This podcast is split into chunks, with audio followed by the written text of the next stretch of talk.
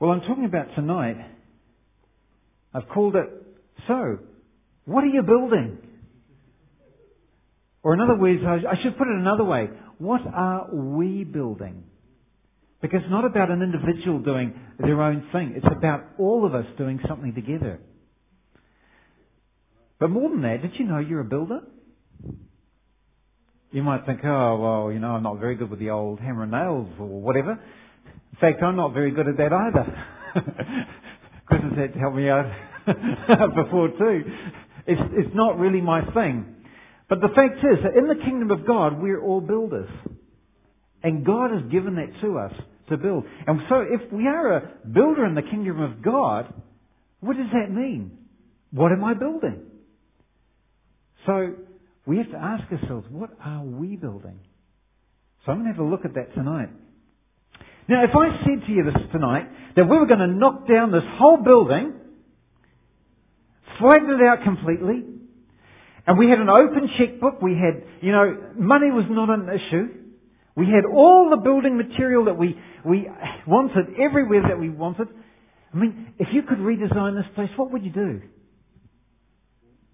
How would you dream about it?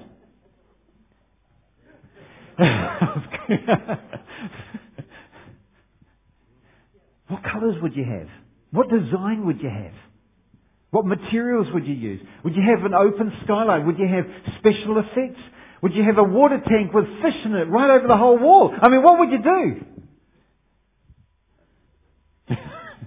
yeah, Bill Gates has got one in his lounge. He's got a whole wall, big wall, and it's full of fish. Fish. That's in his lounge. yeah, he cleans it. Now, if I said to you, okay, right, well, the materials are out there, let's go and build it. What do you think would happen? Can you imagine? I don't know how many people at the Rock, 400 or. Imagine how many people are here. Everyone going outside, taking bits and pieces, and trying to, you know, assemble some sort of building here. What would you have? You'd have a mess. I like this. No, I like this. no, you can't put that there. I want that over there. No, I got that first. No, you didn't. You could imagine the chaos that would be there. It would be very difficult to con- get a consensus. Why? Because, sorry? No plan, yeah. But we're all different. We all have different tastes. None of us are the same, correct? We're all different. So, if we're going to build something, what do you think we need? Well, I'm going to look at something, sort of a, sort of a guideline anyway. I'm not a builder, but we'll, you'll have to put up with me anyway. First of all, you've got a client. Somebody that knows what they want.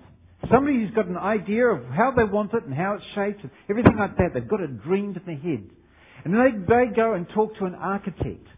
An architect's responsibility is to download those plans from that person and to be able to draw them accurately in an accurate representation of what that person wants. Then the, an inspector, I suppose you call it the inspector, the guy that issues the permit. Yeah. Ever come across those guys? Yeah, they got to do their job though. Because they've got to make sure that the building's up to standard and things can be done and things can't, you know, it's got to be done to a certain uh, standard. Then you've got the foreman, the one in charge, who has to understand the plan and has to relay it to the builders. So they understand clearly on how to build it or what to build. And then of course you have the builders who also have to understand the plan and the means and the ways to actually build it. Am I right so far? Is it alright? Yeah. and then of course you've got the one that goes out and hires the workers. Somebody's got to do the work. Anyone here built their own home? Yeah. Any problems at all that you encounter? She's laughing. Sometimes it's not straightforward, is it? You know, some, I've heard of clients where they've, they've spoken with the architect and they said they want this and this and this and the architects have gone away and drawn up plans and when you've looked at it you thought, there's nothing like what I've dreamt or seen. Or you say to the architect, and this is a, quite a common one, look, I've only got $350,000 to play around with. Can you go and draw us a plan and so forth? And they come back with some fantastic thing, but it's only worth 750,000. You know, it's that, oh, the frustration of getting it, and it's got to go down, downsize it and do all that sort of thing.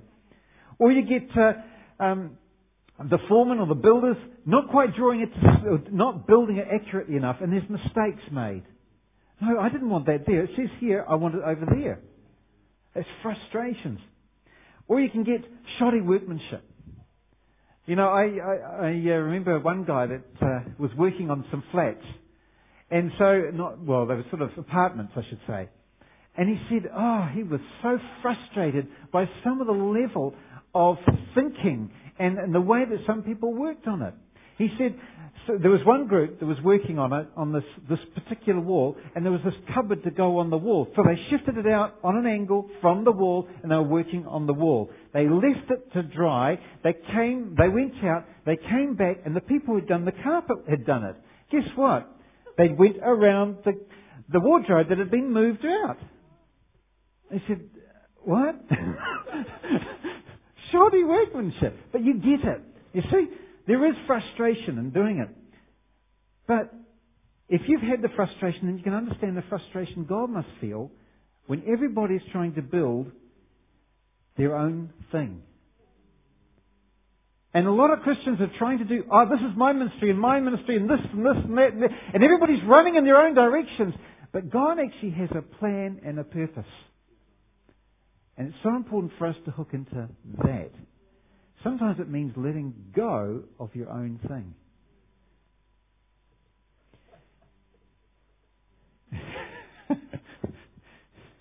and God is very intentional about what He's building in the earth today. And sometimes we have to let it go. And Greg said, you know, we find our destiny, our purpose in God's plan.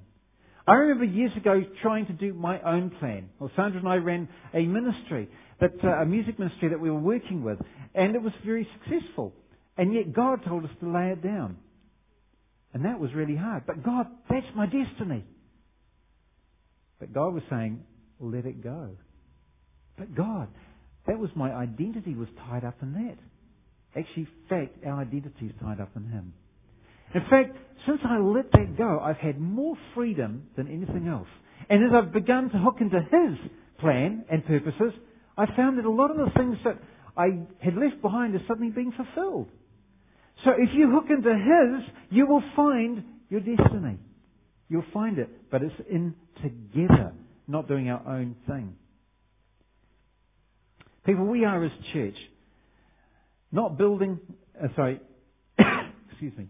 We are as church, God is building us as living stones together, forming and shaping us and fitting us together. And it's so important that we realize that we're not individuals. Well, we are individuals. God's given us every, I mean, all sorts of different things. But, you know, we're here as a body, all walking in the same direction. But to help us, to help understand what God is building in the earth, we need to have a look at some of the tools that God has given us. And one is the fivefold ministry. Let me explain it this way. The client, if you like, is God. He knows exactly what he's building. He knows exactly the plan and the purpose for what he's doing. The architect is like the apostles. The apostles download the blueprints, the plan of what God is doing, and puts it out on pieces of paper accurately, and then releases it to the church. The prophets are like the inspectors. They declare God's intent and make sure that we keep on track and keep within the guidelines that God is doing. Then the teachers are like the foremen. They have to relay the plans to the builders so they clearly understand what we're building and there's no confusion. Then you get the, uh, the pastors are like the builders, if you like. And what they do there is they've got to build people's lives. But they get around and they disciple them. Not just patting them on the back saying they're there, but encouraging them to walk in the process of what God is building.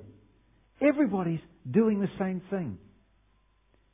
And then, of course, the evangelists are like the ones going out and getting the workers to bring them in. But it's not just painting a picture of salvation, it's painting a picture of the kingdom, which is just, which is bigger than just salvation. It's a far bigger picture.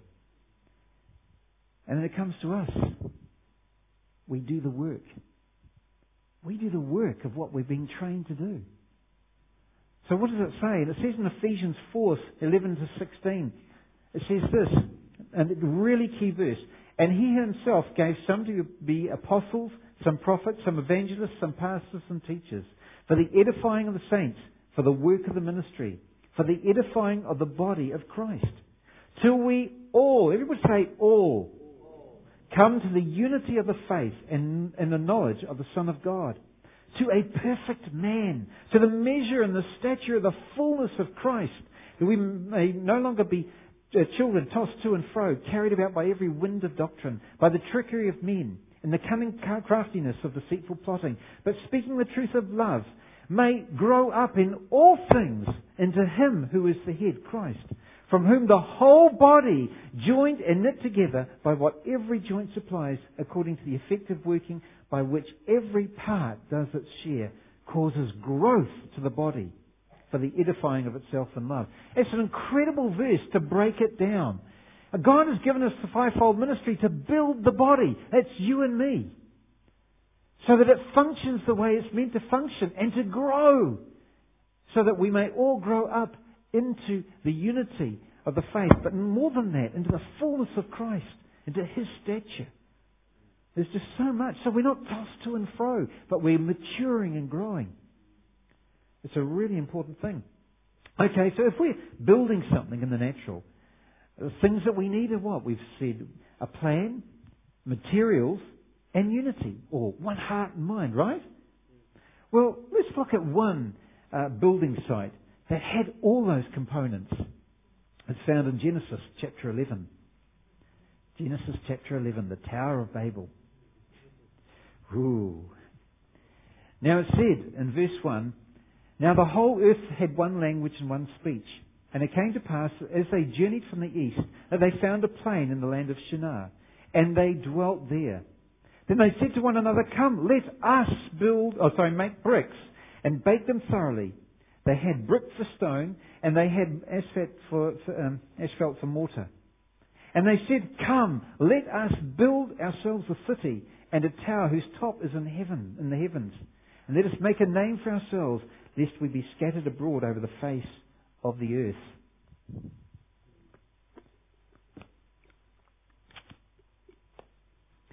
It's an, an amazing thing, the Tower of Babel. It actually means the gate of God. Or, there's another translation, the gate of confusion. It really signifies religious confusion. That's what it really means.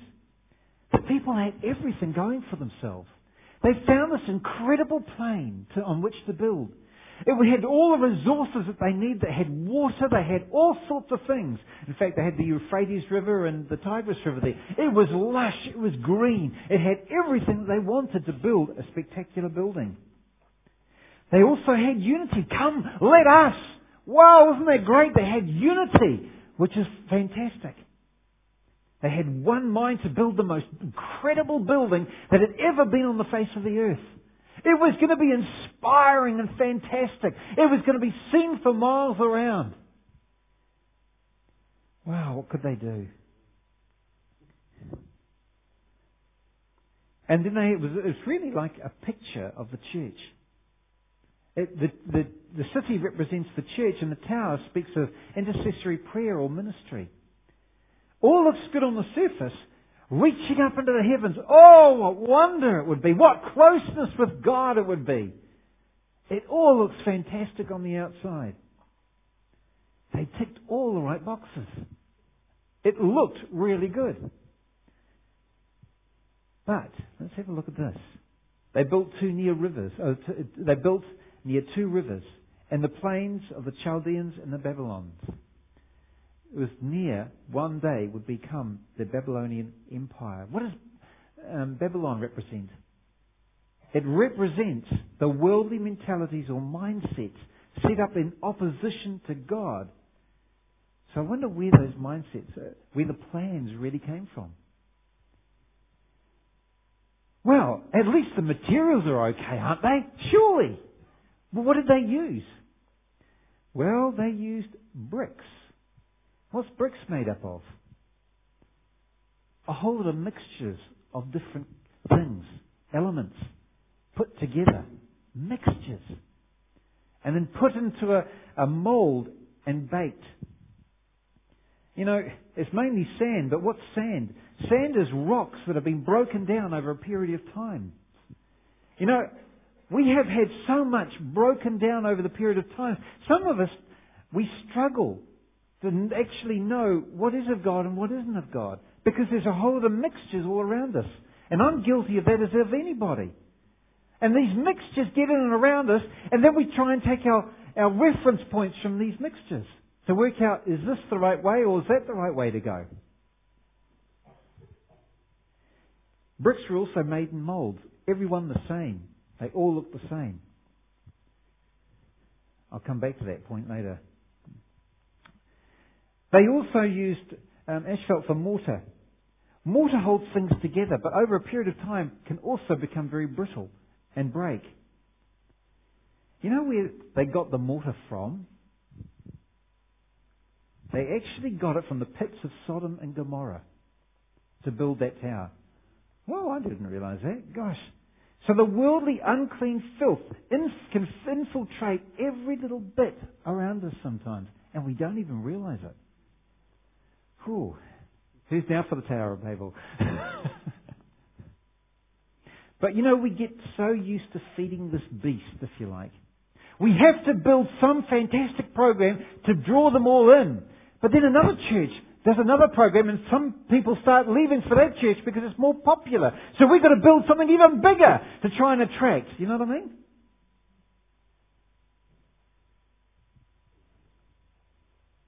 What's the next best big thing? But not only that, they also put whitewash over, over the building itself. Whitewash covered up the cracks. It covered up the defects in the building. It made the outside look really, really good. But on the inside, it could look not so good. And in fact, Jesus told, what did he call the Pharisees? You whitewashed people because the Pharisees were very good at building a life of what looked good on the outside, but on the inside, the hearts were far from God. And I think we've all done that. I know I have. When I've tried to cover things up, and yet on the inside, oh God, some housework needs going on in there.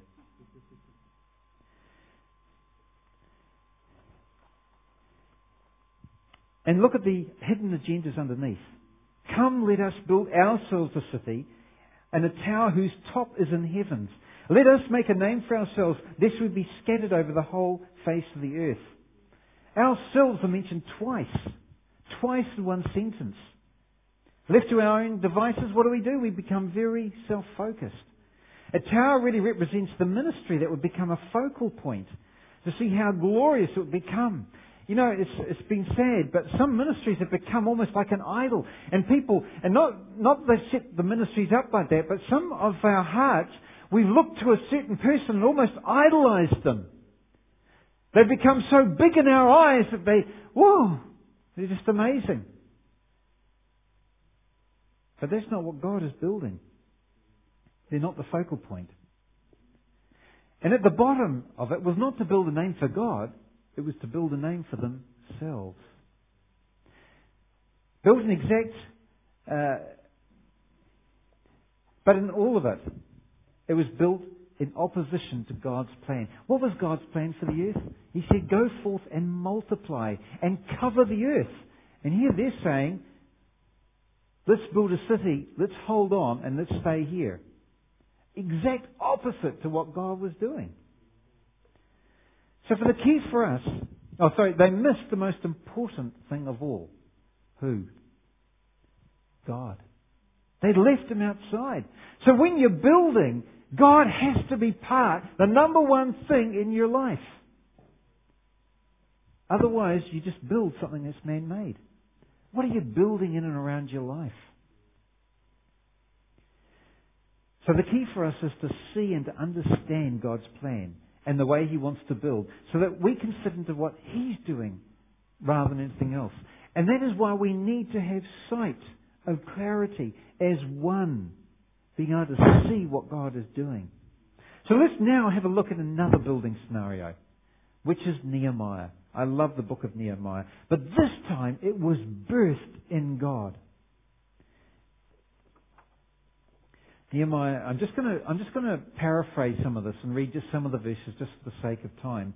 But Nehemiah chapter 1, verse 3, uh, and Nehemiah um, was a cupbearer in the household of the king. And uh, these people came from Jerusalem, and it says in verse 3, and they said to me, The survivors who were left from captivity in the province are there in great distress and reproach. The wall of Jerusalem is broken down, and its gates are burned with fire. So it was, when I heard these words, that I sat down, and I wept and I mourned for many days. I was fasting and praying before the God of heaven. And I said, I pray, Lord, the God of heaven, O great and awesome God, you who keep the covenant and the mercy, uh, and mercy with, sorry, and mercy with those who love you and observe your commandments. Please let your ear be attentive and your eyes be open that you may hear the prayer of your servant, which I pray before you now, day and night, for the children of Israel, your servants. And then Nehemiah was granted incredible favour by the king to go to Jerusalem he had all these wonderful provisions and everything, and he goes. And when he gets there, it said that uh, two enemies were looking out, and they heard, and they were deeply distressed that a man had come to seek the well-being of the children of Israel. And then in verse, uh, chapter 2, verse 11, so I came to Jerusalem and was there three days, and then I arose in the night. And what he did was he went around the different parts of the wall, and he saw the different things that were going on around there. He observed the broken doors. He bro- saw the, the stones that were burned with fire. He saw the rubble. He saw the people. He saw all those things. He didn't even say anything, but he observed the whole thing. Then he said to them, he said to the people, You see the distress we are in? How Jerusalem lies waste, and its gates are burned with fire. Come and let us build the walls of Jerusalem, that we may no longer be approached. He, and I told them, the hand of my God had been upon me, and also the king's word that he had spoken to me. And so they said, let us rise up and build. And then they set their hands on this good work. And then the next chapter, Eliashib, uh, the high priest, rose up with his brethren, and with his family, and the priests, and they built the sheep's gate, and they consecrated and hung its doors. And then it says, and the person next to him, rose up and built something. And the person next to him built up and rose something. And the person next to him rose up and built something. Something was happening. And last of all, in chapter 6, so the wall was finished 52 days. You see how big that place is? It's like, if, I suppose the equivalent of is that, imagine sitting around Christchurch at the moment. And suddenly God inspires you to rise up and build quite different. So let's have a look at this. Nehemiah, we have a situation where the people of Jerusalem lived within the ruins of a destroyed city. Again, it's sort of similar to what the church is like today. There's a lot of ruins around the place of churches trying to build their own thing, but they've left nothing but ruins. They felt weak, they felt powerless and insignificant, always coming under the ridicule of the world. They were left, literally left in a vulnerable situation, open to attacks from the enemy, with no one to protect them. They had lost their way and felt despondent and disillusioned. Now each was living for their own little worlds. It was survival mode. When you're in survival mode, who do you look out for? Number one. All these little groups of people, some in their families, mate, always looking out and protecting number one. Trying to survive in the midst of the ruins. The walls were not only were broken down, but their houses were broken down as well. It was a mess. Uh, Sandra and I were, have been down to Christchurch a number of times. You want to have a look at the faces and the anguish on some of these people's faces. You can see the pain in them and, and the pain of what they've been living through. This is what these people were like as well.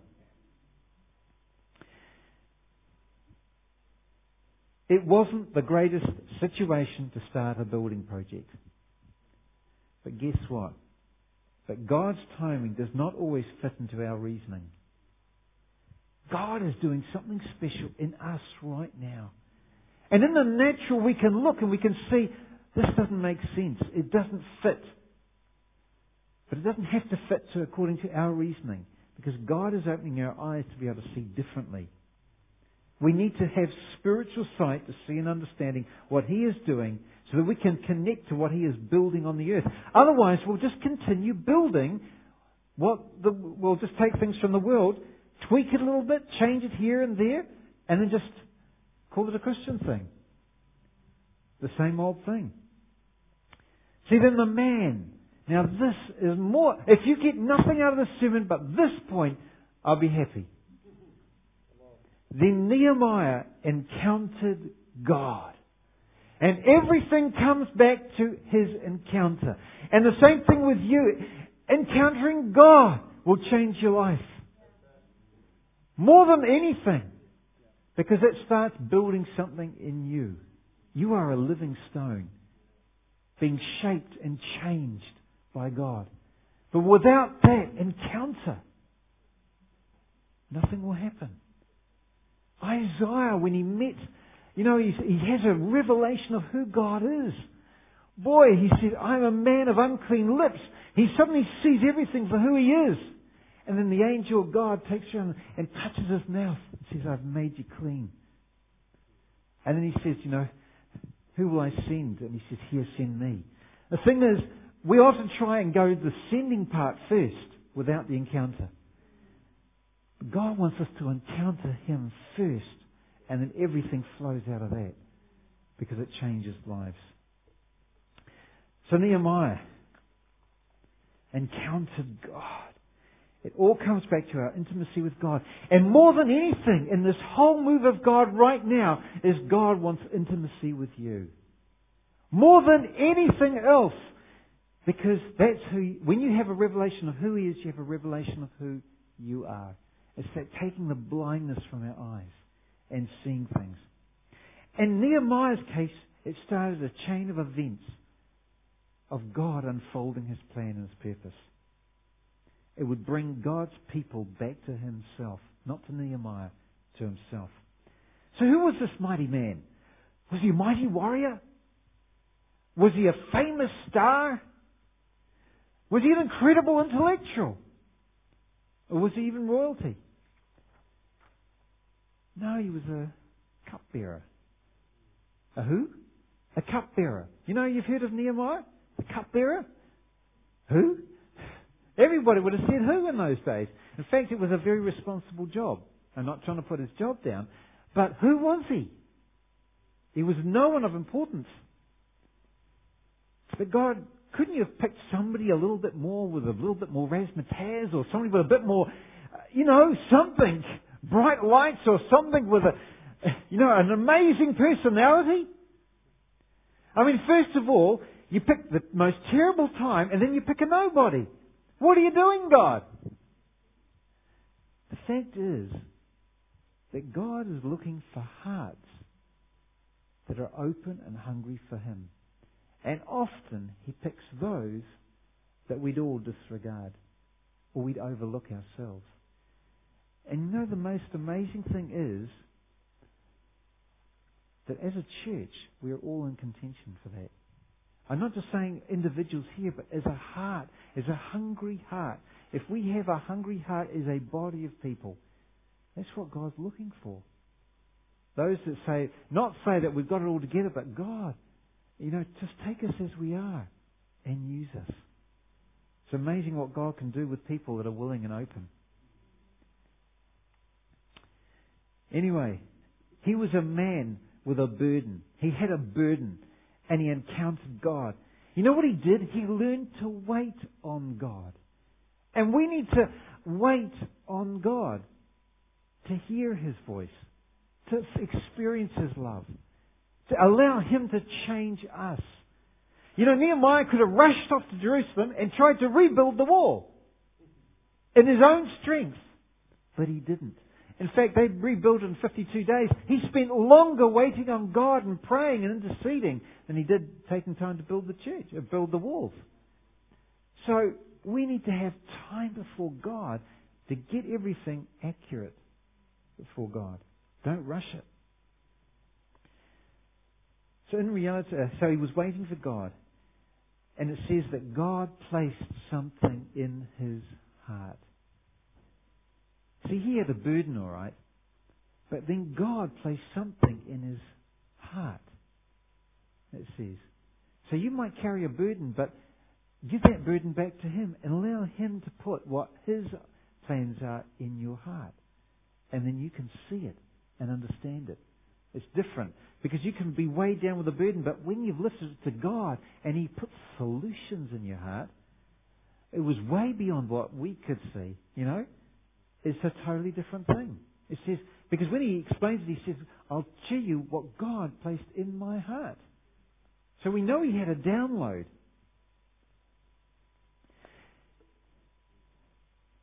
So his main, you know, his burdens. Sorry, he was a man who encountered God. This burden was not, but uh, was not his own, but God's. What about the walls of Jerusalem? Was he interested about the walls of Jerusalem? Was it about the, the broken down walls or the burnt stones? Or was it, was it all about what? What was this burden all about? It wasn't about the walls. It was about the people. It says in verse 6, I pray before you now, day and night, for the children of Israel. And then later on it says, the enemies of the people were deeply disturbed because the man had come to seek the well-being of the children. I wonder how many times we would have been more interested in the walls than the people.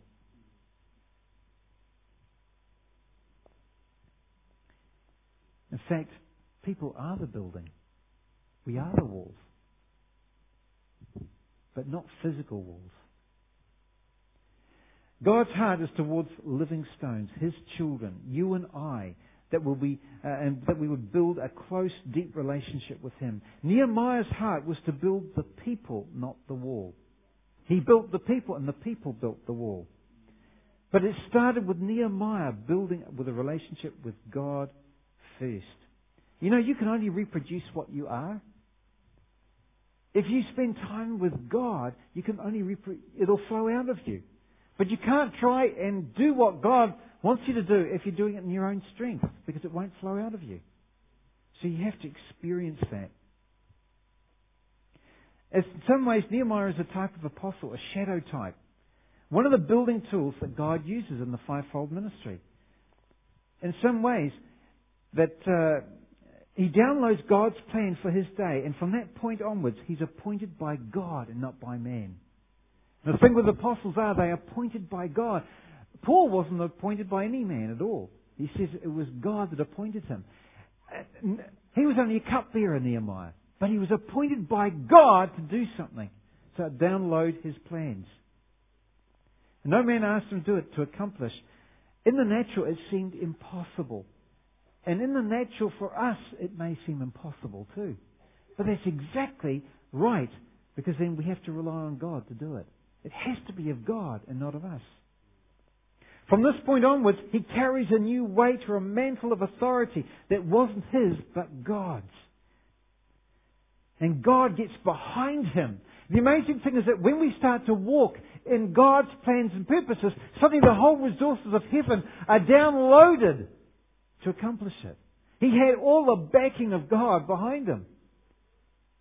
And when we start walking accurately with God and building what He wants us to do in the earth, guess what? Those things are released.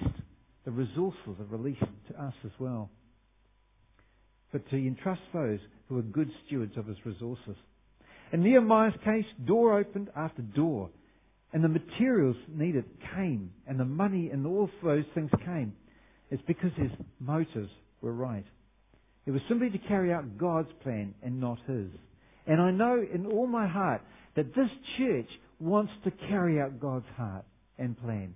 I can see it in your eyes. I can see it in your hearts. There has been such a shift and a change over the last year. It's been wonderful to see. I'm seeing people starting to wake up. I'm seeing people's eyes starting to open.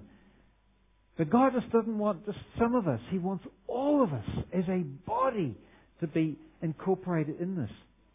See, apostles, they bring heavenly realities into the earth. They birth the heavenly downloads and lay and construct accurate foundations for others to build upon.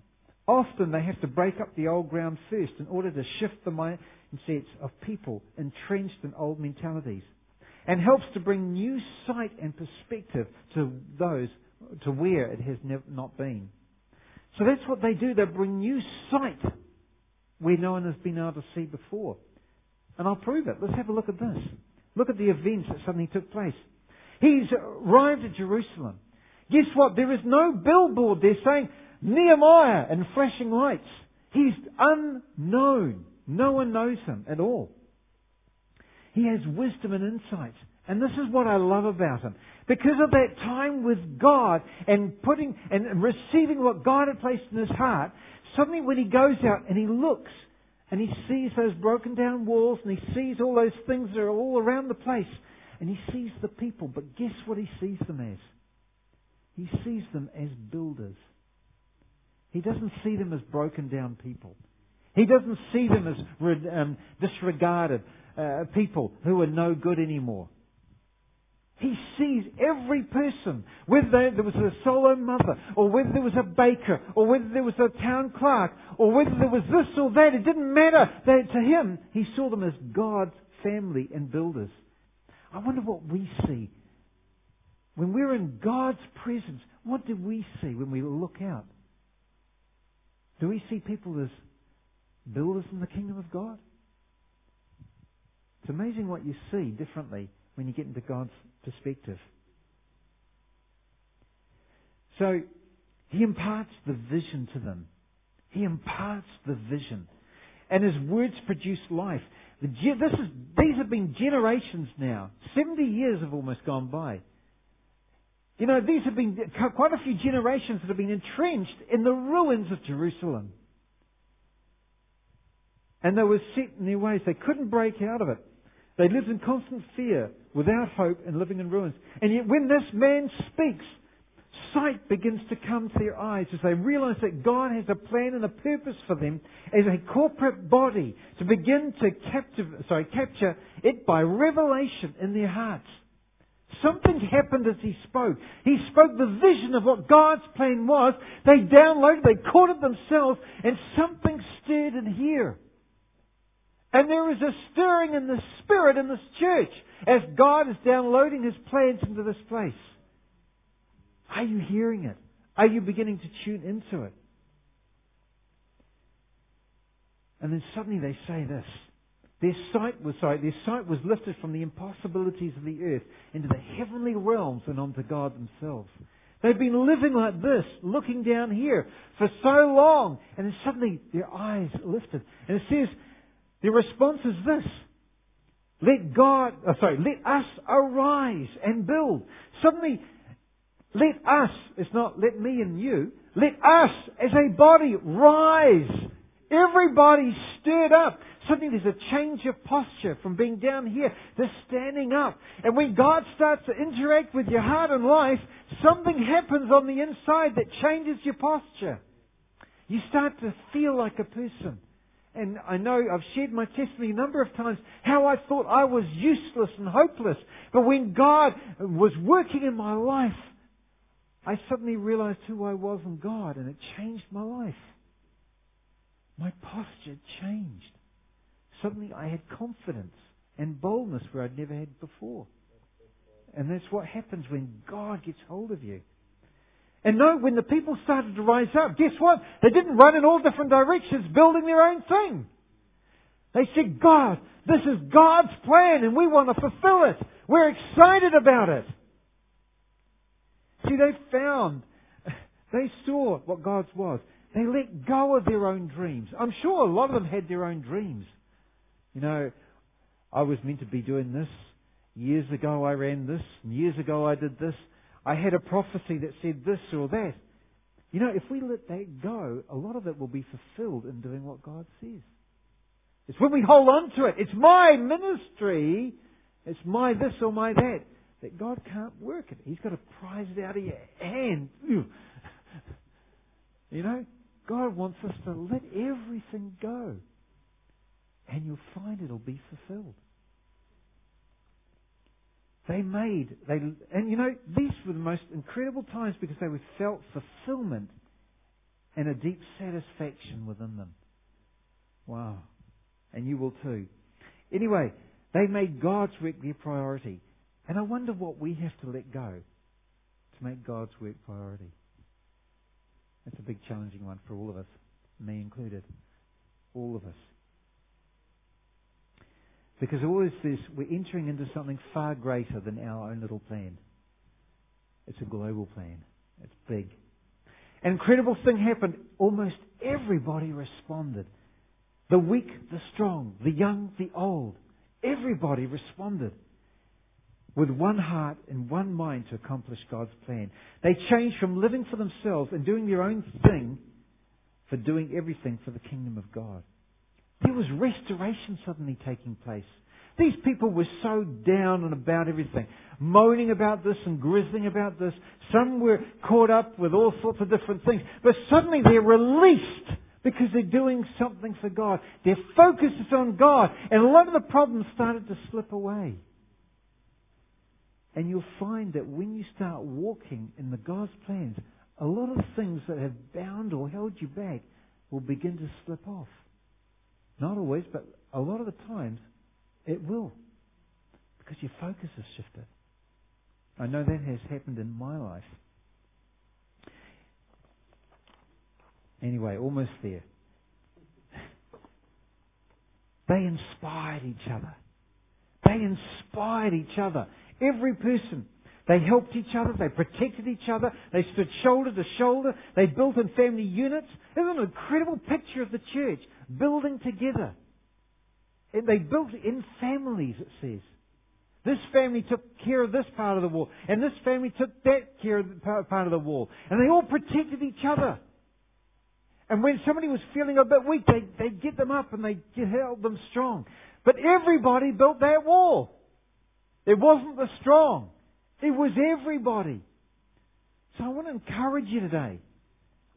Whether you feel weak or strong or young or old, it doesn't matter. Because God wants your heart. And to build with that. And next to him was so and so. And next to him. You know, it's like they built in families. As a family, we are the church, uh, sorry, we're the rock family. I wonder what other churches building next door to us. And I wonder what next door, other churches building on this side. And I wonder what church is building on that side. It's a much bigger picture, isn't it? We're just building one part of the wall. And when, you know, God is working in a lot of churches in this nation right now, getting them back in line with what He's doing. So we will find that we're building one part of the wall, but there'll be other churches building the other side. Isn't it exciting? To be part of something bigger than just ourselves. It has to be of God. Did they have opposition? You sure bet they did. They did have a lot of opposition. But because of the conviction and the revelation of what they'd received, it wasn't Nehemiah's vision anymore. It was theirs. They owned it in their heart. And when you allow God to capture your heart, it suddenly becomes yours. It becomes ours. This is not just Greg's vision. This is God's vision outworking in us. They took ownership and no one was going to stop them. So, what were the building materials? Just very quickly. They used stones.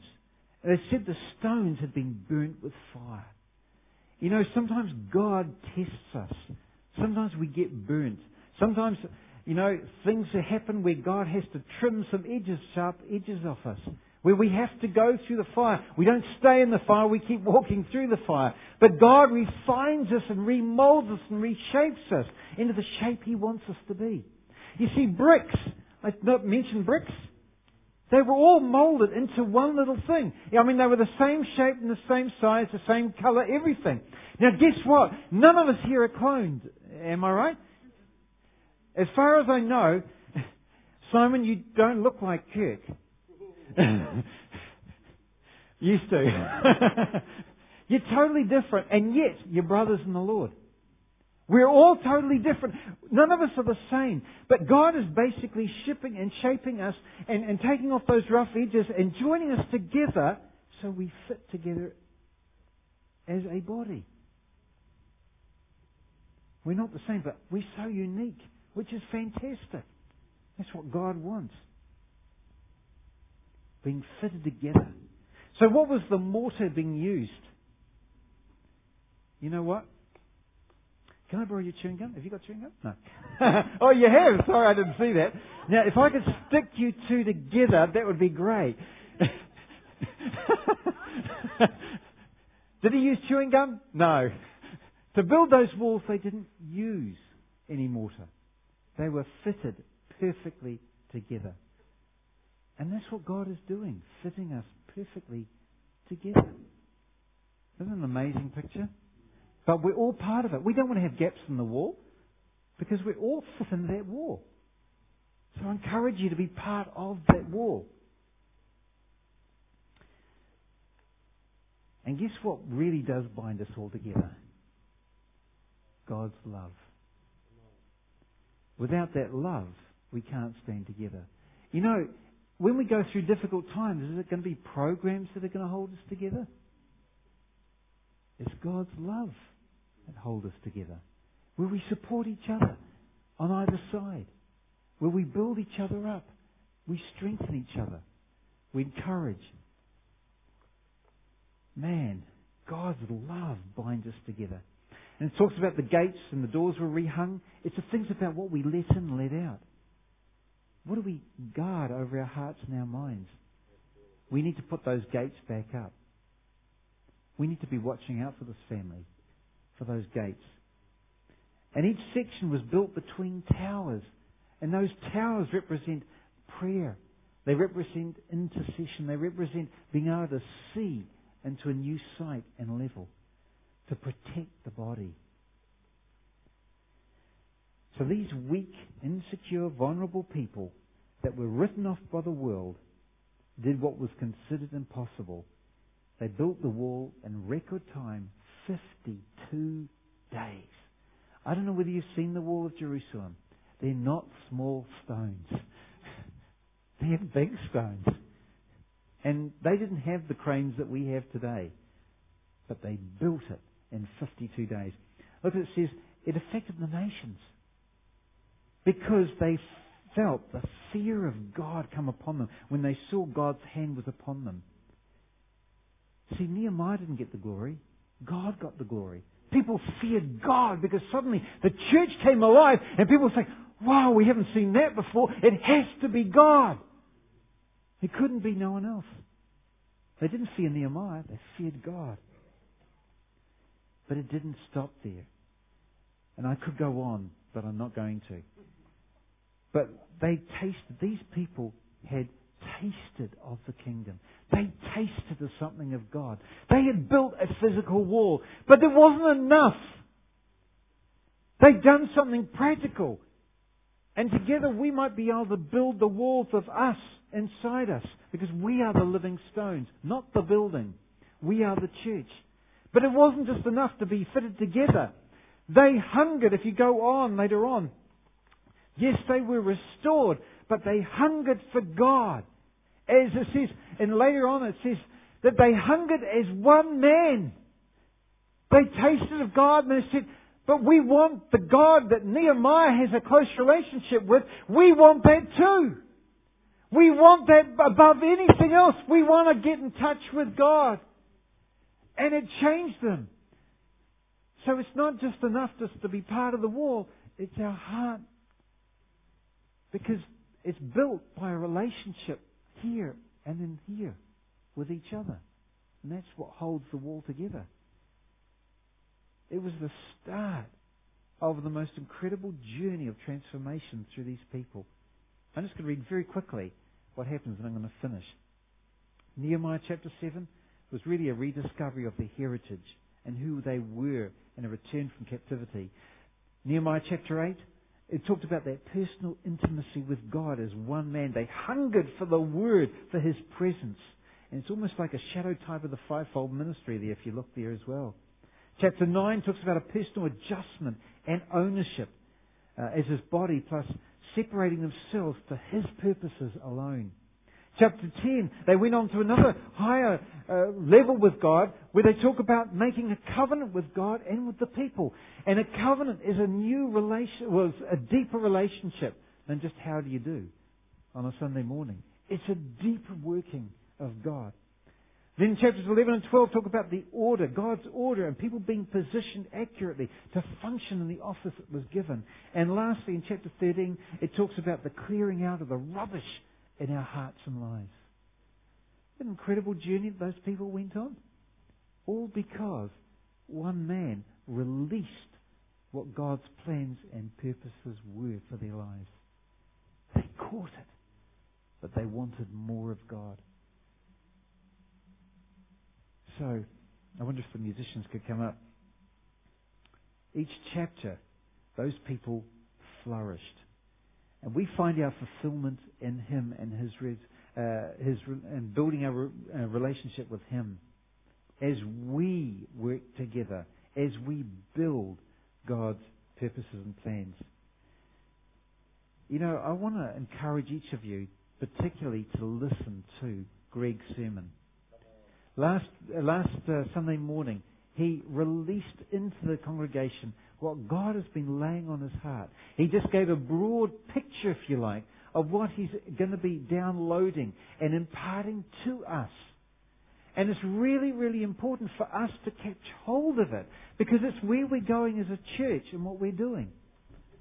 So instead of running off and doing all sorts of different things in the church, we're listening and catching it ourselves we suddenly arise up in our spirit man and we walk together as one man into that, bringing the gifts and talents of what we've got and we release it upon the earth. Isn't it incredible? But, but we're not that good. We, we're this or that. We're only a few here and a few there. That's exactly who God chose.